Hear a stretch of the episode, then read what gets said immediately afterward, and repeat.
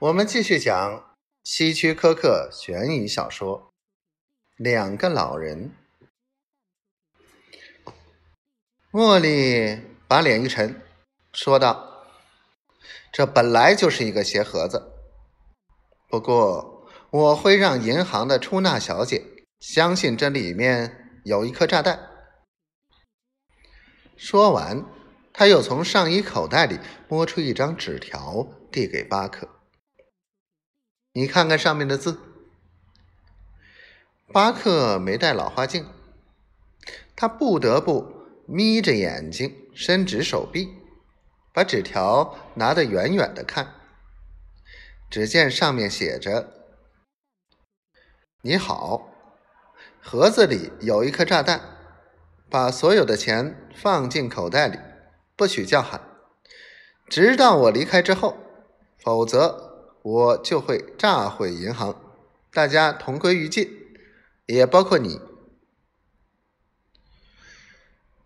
你写的太长了，巴克说。没关系，只要他看得懂就行。茉莉有些急了。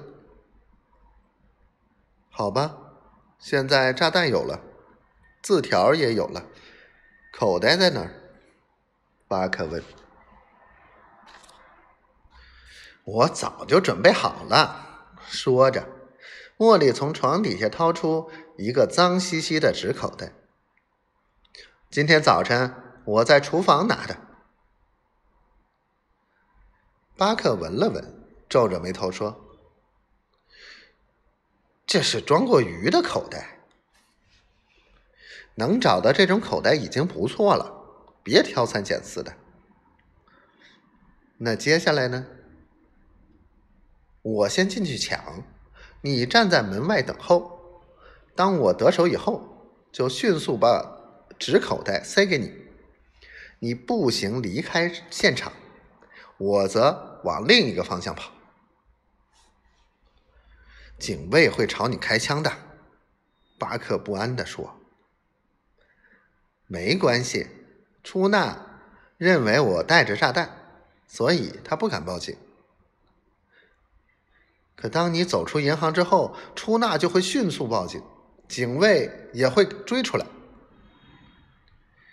那时候我已经混进人群里了，他们不敢乱开枪的。就算警察抓住了我，我身上又没有钱，我只捧着一个空空的鞋盒子，他们没有证据，还能把我怎么样？